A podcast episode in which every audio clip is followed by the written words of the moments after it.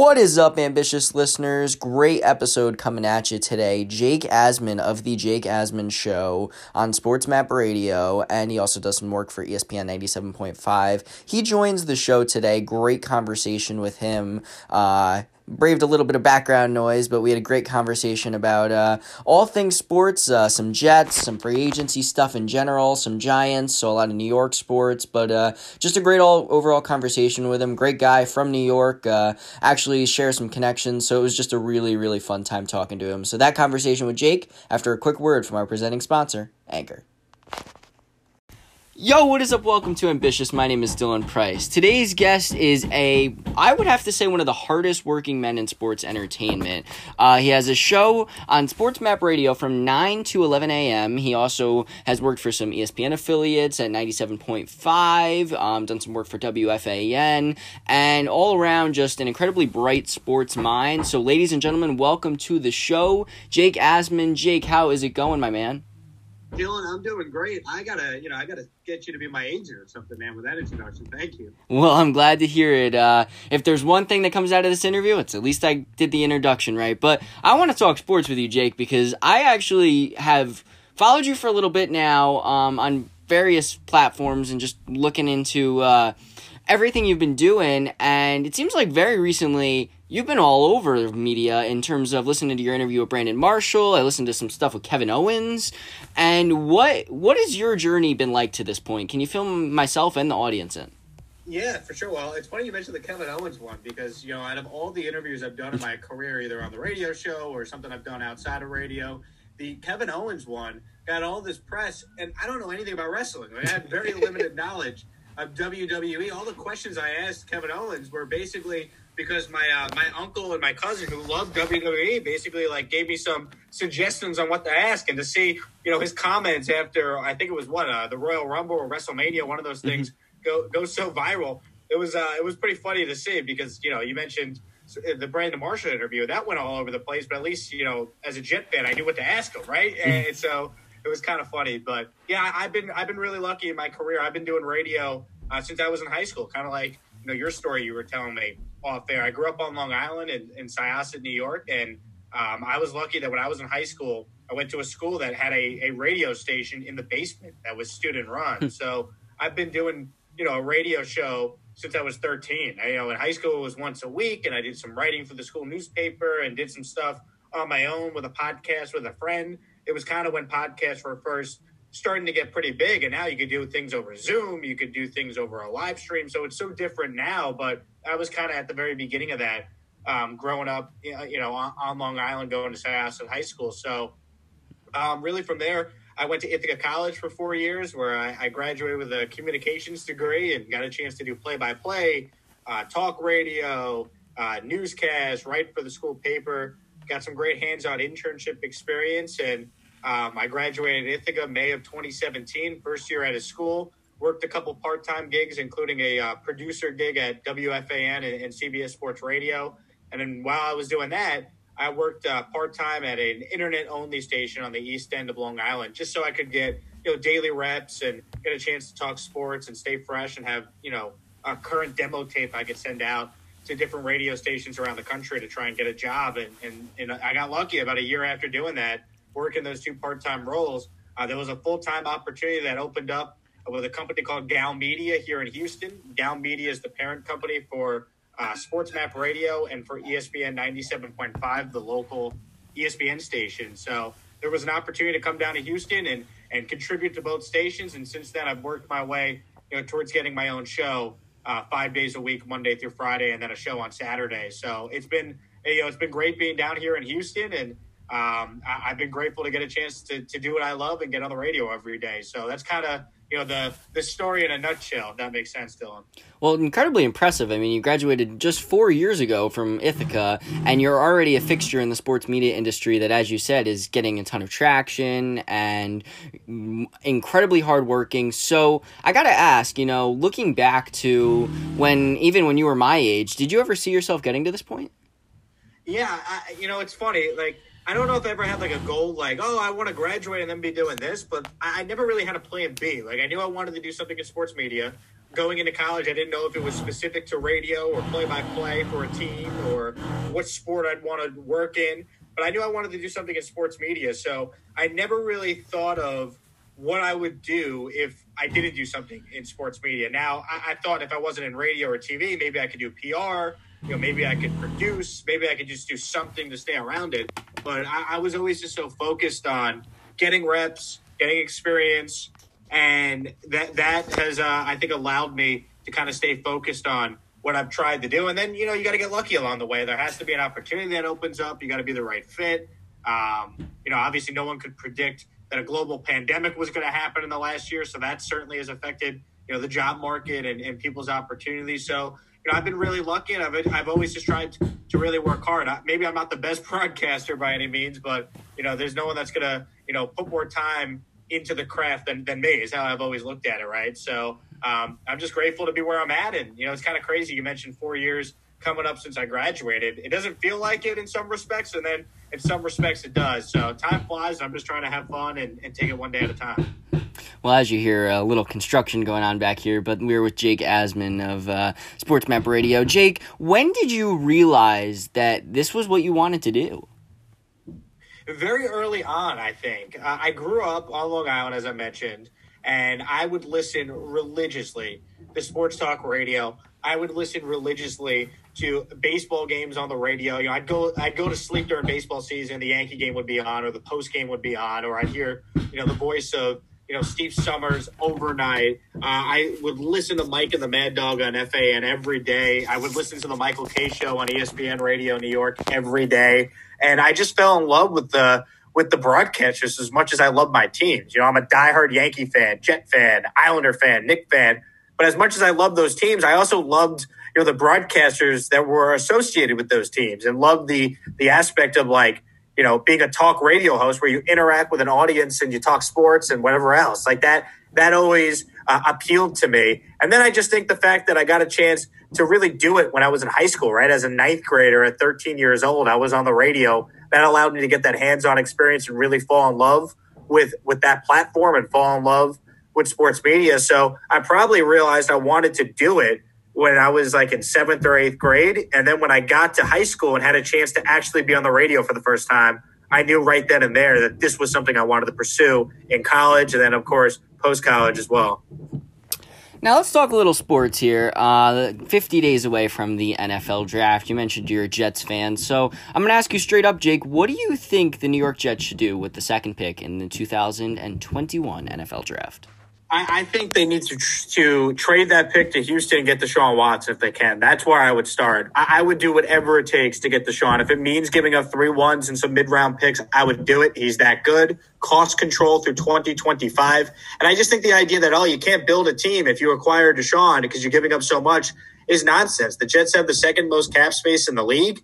They have all these other picks besides just the four ones over the next two years. This is before they would trade Sam Darnold and either get a late one or at least a second round pick. And, you know, if Jet fans think Joe Douglas is as good as I think most of them do, then trust Joe Douglas to hit on the other picks that they would still have left over from a Watson trade. So that would be option one for me.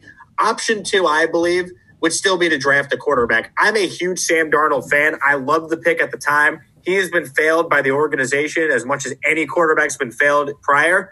But the reality is, there is such a risk to stick with Sam because if he doesn't end up being elite and he's just good, good is not going to win you a championship, and then you got to pay him, right? If Sam Darnold's ceiling is just he's Alex Smith or Ryan Tannehill, I don't think you can keep him. I think if you evaluate these quarterbacks, and if you're the Jets and you like Zach Wilson and you think he's, you know, right around the same talent level as Darnold, I think you got to take the quarterback because you're talking about a guy on a rookie deal. You, know, you could sell me on Sam Darnold if you think he's light years better than the guys coming out. But if they felt he was light years better than the guy coming out, they wouldn't be shopping him like the way they are. So, option one for me, Deshaun Watson. If that falls through, you can't get Deshaun. The Texans are dug in on not trading him. Then I think you draft the quarterback, you trade Sam, and then you build around that young quarterback. And if that young quarterback's either Zach Wilson or Justin Fields, I'm on board. But I want Joe Douglas to be the one that make this decision, and I believe he will.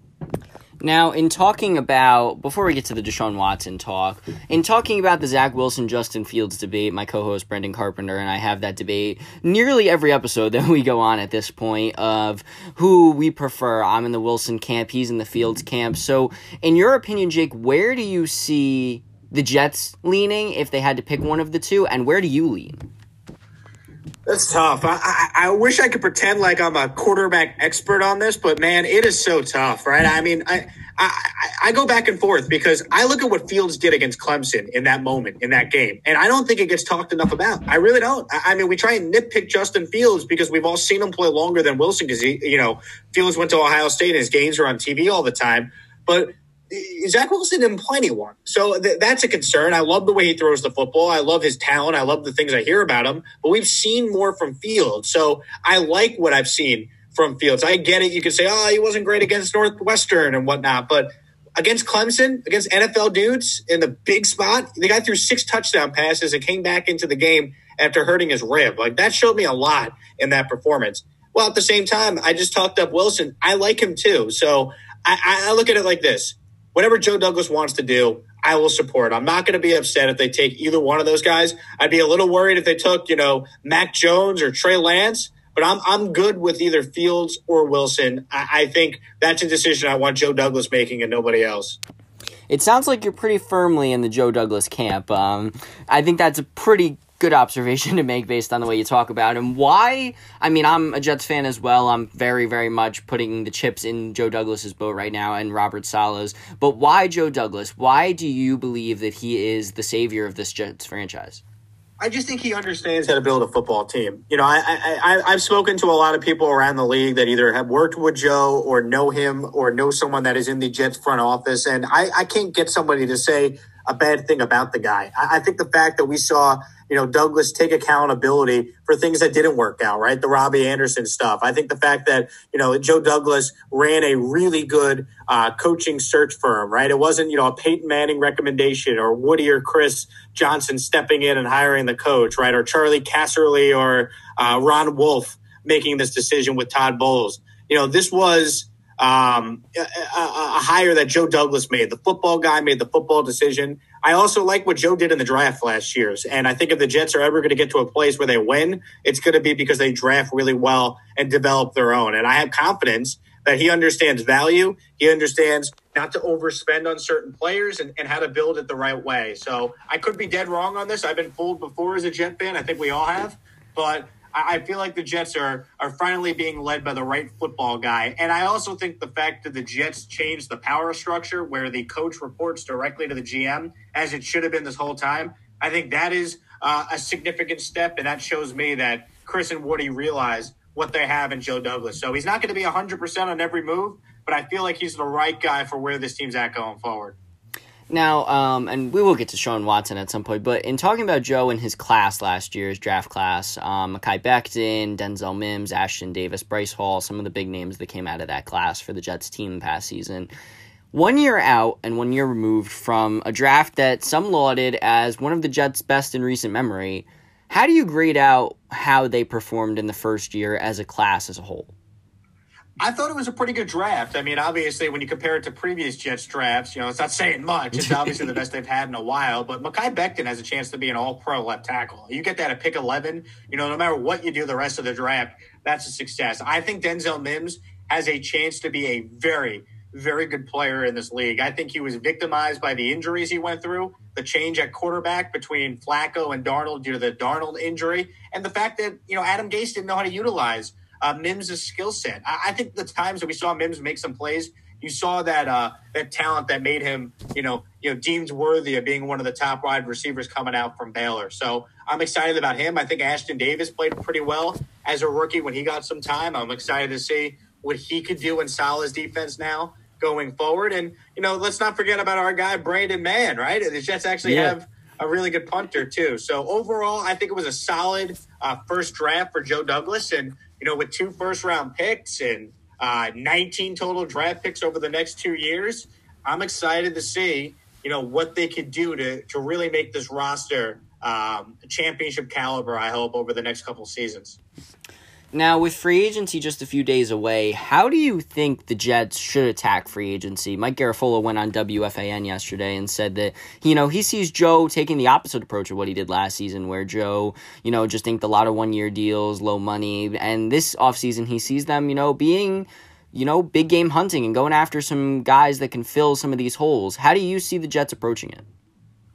I think they're going to be aggressive. I, I, I, agree with what Mike said on the fan. They have to be. I mean, they got the second most cap space in the NFL. You have so many holes. I mean, this team won two games this past year. I think last year Joe Douglas recognized that the free agent group of talent wasn't that special, which is why he didn't overpay for really anyone. I think the Jets know that they're dealing from a position of strength this time of year because there are so many teams that have had to cut good players because of the salary cap going down and they can't afford to keep some guys. So I think the Jets will benefit from just a remarkable amount of talent that's going to be on the market this year. I think it's a very robust market. And I think the Jets are going to be aggressive. They need help on offense at the wide receiver spot, tight end, offensive line. I think they got to be ultra aggressive to fix the offensive side of the ball. They need help on defense, there's no doubt, but it's an offensive league. And if they take a quarterback second overall, they can't fail that quarterback like they failed Sam Darnold. They need to do everything possible to surround that young quarterback, whoever it is, Deshaun, Darnold, or someone they draft, with the most amount of weapons possible. So I think they're going to be aggressive at wide receiver. I think they'll be aggressive on the offensive line, and they need to be really aggressive, I believe, at, at edge rusher. Shaq Barrett comes to mind. Uh, you know, maybe you sign uh, Bud Dupree from the Steelers now that he didn't get the franchise tag. They have to be aggressive and and getting playmakers on both sides of the ball. You know, in in looking at the way they're going to play it, I, I hope that they played a lot more aggressive than last offseason because, as you said, this group is better and it seems like Joe Douglas sees that. But I do want to touch on Deshaun Watson for a sec here before we keep talking about their free agency. Um, how realistic do you really think Deshaun Watson ending up in green and white is? I still maintain my my my my quiet confidence in that if they're going to trade him, Houston being, if they're going to trade him before the draft, I think it's the Jets that get him. Now they might not trade him. I had someone on my radio show yesterday, Randy Mueller, is a former NFL GM, and I said, "What would you do if you were Nick Caserio?" And he said he wouldn't trade him. He would do exactly what Nick's doing say if teams call, we're not trading him. Deshaun, we got to put the personal feelings aside. You're too good. We're not moving you, and we'll deal with the ramifications of what that could mean going forward. I don't know if the Texans would do it. I think there comes a point in time where Nick Caserio might say, you know what, I'm trying to win. I need a full rebuild here anyway. Let me trade Deshaun and, and, and start this rebuild. I don't know if we get to that point, though. I, I'm kind of 50 50 if we get there. So if he's traded, I still think the Jets are the team he goes to because they put together the best package they're in a spot where they give the Texans the second overall pick. They give them any quarterback they want, not named Trevor Lawrence, or they could trade that second overall pick for a huge haul and get even more picks to sell their fan base on a rebuild. So I think that is why, if he's traded, the Jets to me still remain the favorites to get him. But I go back and forth a lot, Dylan. I don't know if they're actually going to trade him or not. I think this is something that could linger into the regular season next year, which is crazy. But I, I really don't know. And I think people here in Houston, when we check in with people that would know, they say the same thing. We, we don't know. They keep saying they're not trading him. And now it's a matter of, well, who's going to blink between now and when the draft is? And then we'll see. Now, this quarterback carousel has been unprecedented already to this point. We saw Matt Stafford, Jared Goff, Carson Wentz all end up in new homes with the way that the league is right now with the cap, you know, this is supposed to be a massacre week as Dianna Russini called it. What how much more likely is Deshaun Watson ending up to the Jets because of the circumstances of this year versus any other year? Yeah, I I don't know if it would be you know that different just because if you look at Deshaun's contract, it's a very manageable cap hit. So like the Texans aren't going to be inclined to move him because they're like, ah, well, you know, he's he's playing hardball with us, and then we got to get under the cap anyway, so let's just trade him. I don't think that's a huge factor here. Um, I, I, I, just think you're going to have a lot of really good players that become available due to the circumstance of the cap decreasing by roughly 8%. But I don't think that really affects, you know, the Jets being able to get the Deshaun. I think if they really want the Deshaun Watson and they offer three first round picks, there's not a team in the NFL that can match that offer because the Jets are giving you the second overall pick that's way better than Carolina's eighth pick. That's way better than the Niners' 12th pick. Like, like yeah, you can start to include players and whatnot, But I don't think the Texans really want that many players. They want draft picks. They want cheap labor. Nick Caserio is a personnel guy. He wants to build the team the way he wants to uh, build it, and the way you build it is by getting picks. And the Jets offer the opportunity for the best type of picks going forward. Now, something that I, I floated in a recent article and on the Jets podcast is that David Mulugheta represents both Justin Fields and Deshaun Watson. Is that another possibility of why maybe the Texans would be more inclined to try to go for number two so that they could grab Zach Wilson or Trey Lance and not have to get, I guess, pigeonholed with Justin Fields so that they don't have to continue to deal with that representation? Right. I think that's definitely a big factor here. And I don't think that gets talked enough about nationally. I know I've tried to mention it on my shows when it comes up, but I think the the agent thing is a real problem. You know, if David Mulugheta, you know, wants to make things difficult for the Texans, would that maybe stop them from taking Justin Fields? It might. So if the Texans want to trade, you know, Deshaun Watson, they trade him to the Dolphins. Well, if the Jets take Zach Wilson second overall, all of a sudden the Texans sitting there with their own pick again, the third pick. Well, if they can't take Fields, how do they feel about uh, you know, Mac Jones or Trey Lance, or, you know, they wanted to trade down, they wouldn't get as much as they would if they had the second pick and traded down. So I think that's a big factor here that's kind of flying under the radar the Fields, Watson, Mulugheta agent connection. So I think ultimately the Jets, for that reason, you could add it to the list of, of reasons I've laid out why I think they're still in the driver's seat to get the Deshaun if he's dealt before the draft. Now, um, we had Michael-Shawn Dugar on the other day, the guy who co-wrote the athletic report about Russell Wilson requesting a trade, and he very adamantly said that you know he wouldn't have buried the headline 2,000 words in if it was that big of a deal. He thinks there's a fracture. He thinks Russell wants more from the Seahawks and wants them to care more for him. Um, it seems like Team Three, though, Ciara and everybody around Russ wants him out. It seems like the Seahawks aren't really going to put that much effort into trying to build him an offensive line and build that offensive side of the football. So, do you see that relationship as beyond repair? I don't know if it's beyond repair for this upcoming season, but if they have another clunker in a playoff game and they lose, I mean, uh, that that could maybe put it over the top. I just I don't see Seattle trading him, despite how unhappy Russ is. Like a thirty nine million dollar dead cap hit is suicidal for a franchise, especially a team that won twelve games this past year and thought they were a Jamal Adams trade away from you know being uh, put over the top. Right? I mean, there's there's just no way you could justify trading Russ when you won 12 games and you don't have your first round pick this year or next year because you you thought Jamal Adams was your missing piece. So I don't care really how unhappy Russ is. I just don't think they would trade him. I mean, if Russ really wants to go scorch earth, then maybe you know that could change some things. But I, I just I think it's way more likely Deshaun Watson's on a different team than Russell Wilson week one of uh, 2021. Now, with free agency, as I mentioned, just a couple days away, what are your bold predictions? I mean, who ends up where that maybe would surprise some people? Ooh, it's a good question. I haven't really thought about it. I think Joe Thuney's going to be a Jet. I, do I don't too. know how, how bold that is or sexy that is because he's an offensive lineman. That guy's an all pro guard. I think Joe Douglas, we talked about him earlier in this podcast. He's someone that understands offensive line play. He played the position in college. I can see the Jets. I know they tried to get him last year and he got tagged, being very aggressive and trying to land him. I think he's their kind of missing piece at the guard spot. So I think that is going to be a. Uh, um, it, it, like a point of emphasis for the Jets, and I think that will be kind of their big move to buff up that offensive line.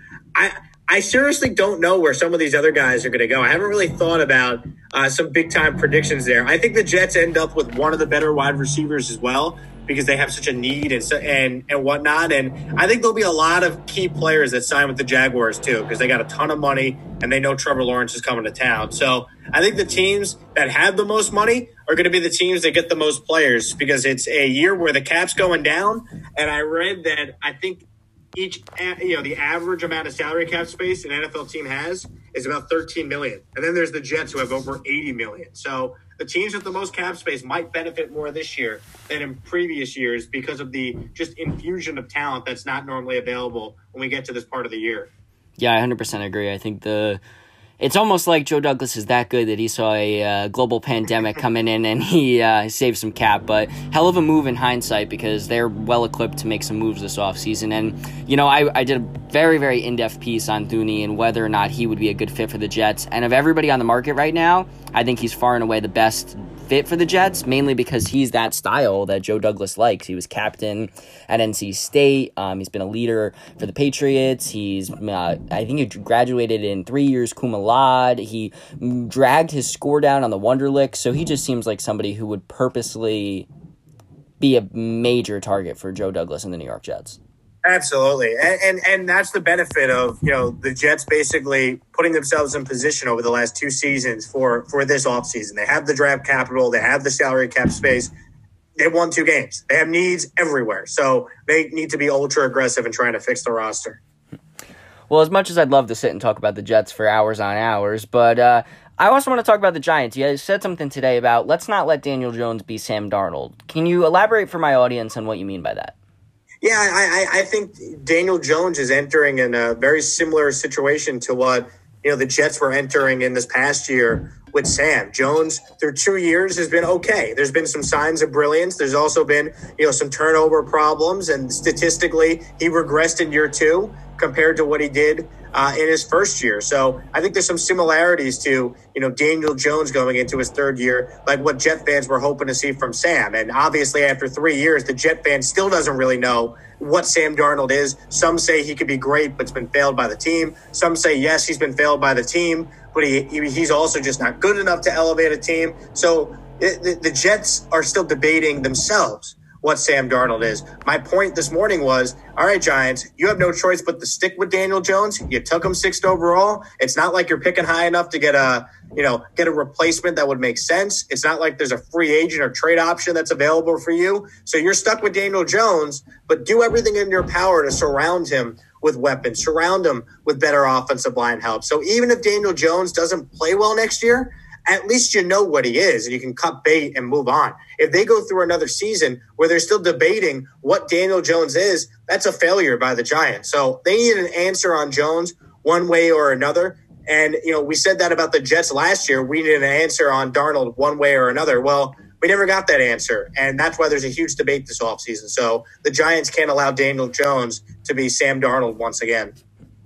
Now, in looking at where the Giants could go to improve, are there any guys that stick out of you or stick out to you as guys that maybe would be Dave Gettleman kind of targets, like uh, Kenny Golladay, a Will Fuller, Juju Smith Schuster, guys that maybe he'd go out and try to hand a blank check to so that I guess Daniel has a number one for the first time, or do you see them going that way in the draft? How do you see them addressing getting more playmakers for Daniel? I- you mentioned Kenny Golladay. I think he's a he's a very interesting guy. I mean, he kind of reminds me in a way of what Plaxico Burress was. He's six foot four. He's uh, 215 pounds. He's a deep threat that can go up and make a bunch of plays. The injury uh, concern is real with him, but I think um, he's a very good player. I think they're going to target Curtis Samuel, Corey Davis. I think they're going to be very aggressive in the free agent market. I think they also have to look to try and improve, you know, their their offensive line as well. I mean, give Daniel Jones the best type of protection possible. Daryl Williams is a tackle that Dave Gettleman actually drafted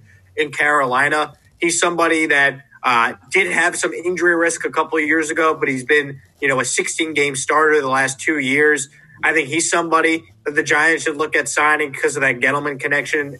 They need to surround the offense with as much talent as possible to help Daniel Jones. So even if Daniel Jones is not great, you at least know what he is. It goes back to what we were just saying. They do not have enough right now where if you're a Giant fan, you feel comfortable with the receiving corps of the offensive line. So I think that has to be the number one goal for Gettleman improving this team this offseason.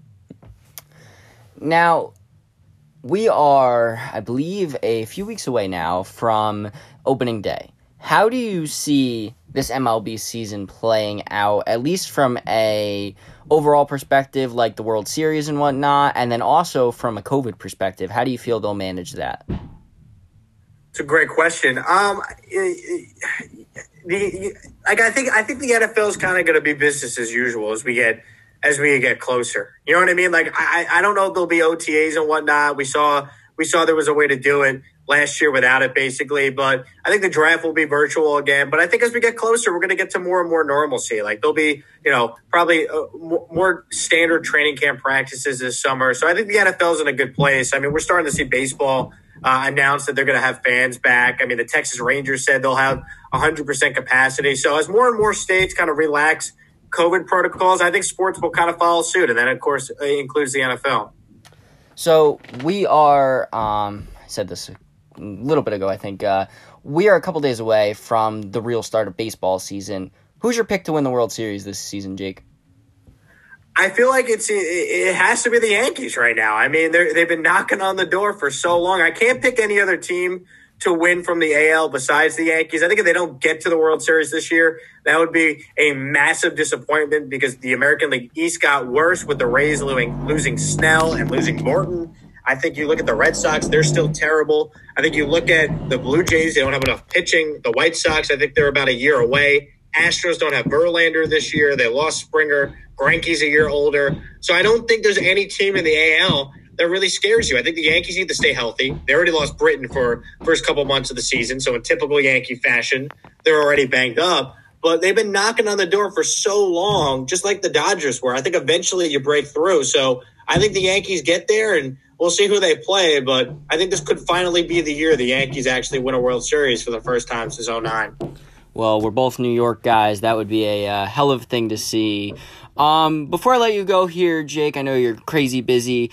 Um, with the NFL draft, as I said, 50 days away, Chris Sims released something the other day where he had Zach Wilson above Trevor Lawrence. He had Kellen Mond in his top quarterback list. So I want to know where does Jake Asman have the quarterbacks ranked? Ooh, that's tough. I, I would go Trevor Lawrence one, Zach Wilson two, Justin Fields three, Mac Jones four, Trey Lance five. I watched a lot of Kellen Mond at, at Texas A&M, living here in, in, Houston and knowing plenty of Aggie alums that love their team. And Mond was good. I, am shocked that Sims has him as high as he did, though. But I'll say this about Chris Sims' list. Couple years back, he was high on Patrick Mahomes when not many were. He had Josh Allen and Lamar Jackson as his top two quarterbacks from that 2018 class. Uh, last year, he said that he would have Burrow one and he'd have Herbert ahead of Tua. So Sims has a pretty good track record at uh, breaking down these quarterbacks. So if he thinks Wilson is as good as, uh, you know, he's going to be as good as, you know, Trevor Lawrence, if not better than Lawrence, I think as Jet fans, if the Jets end up with Zach Wilson, we hope he's certainly right. Yeah, that would be uh, very, very good for Jets fans and for the Jets as a whole. It'd be nice to see them uh, winning some games again. Now, Jake, one question I ask every guest who comes on this show is when it's all said and done, what do you want your legacy to be? That's tough.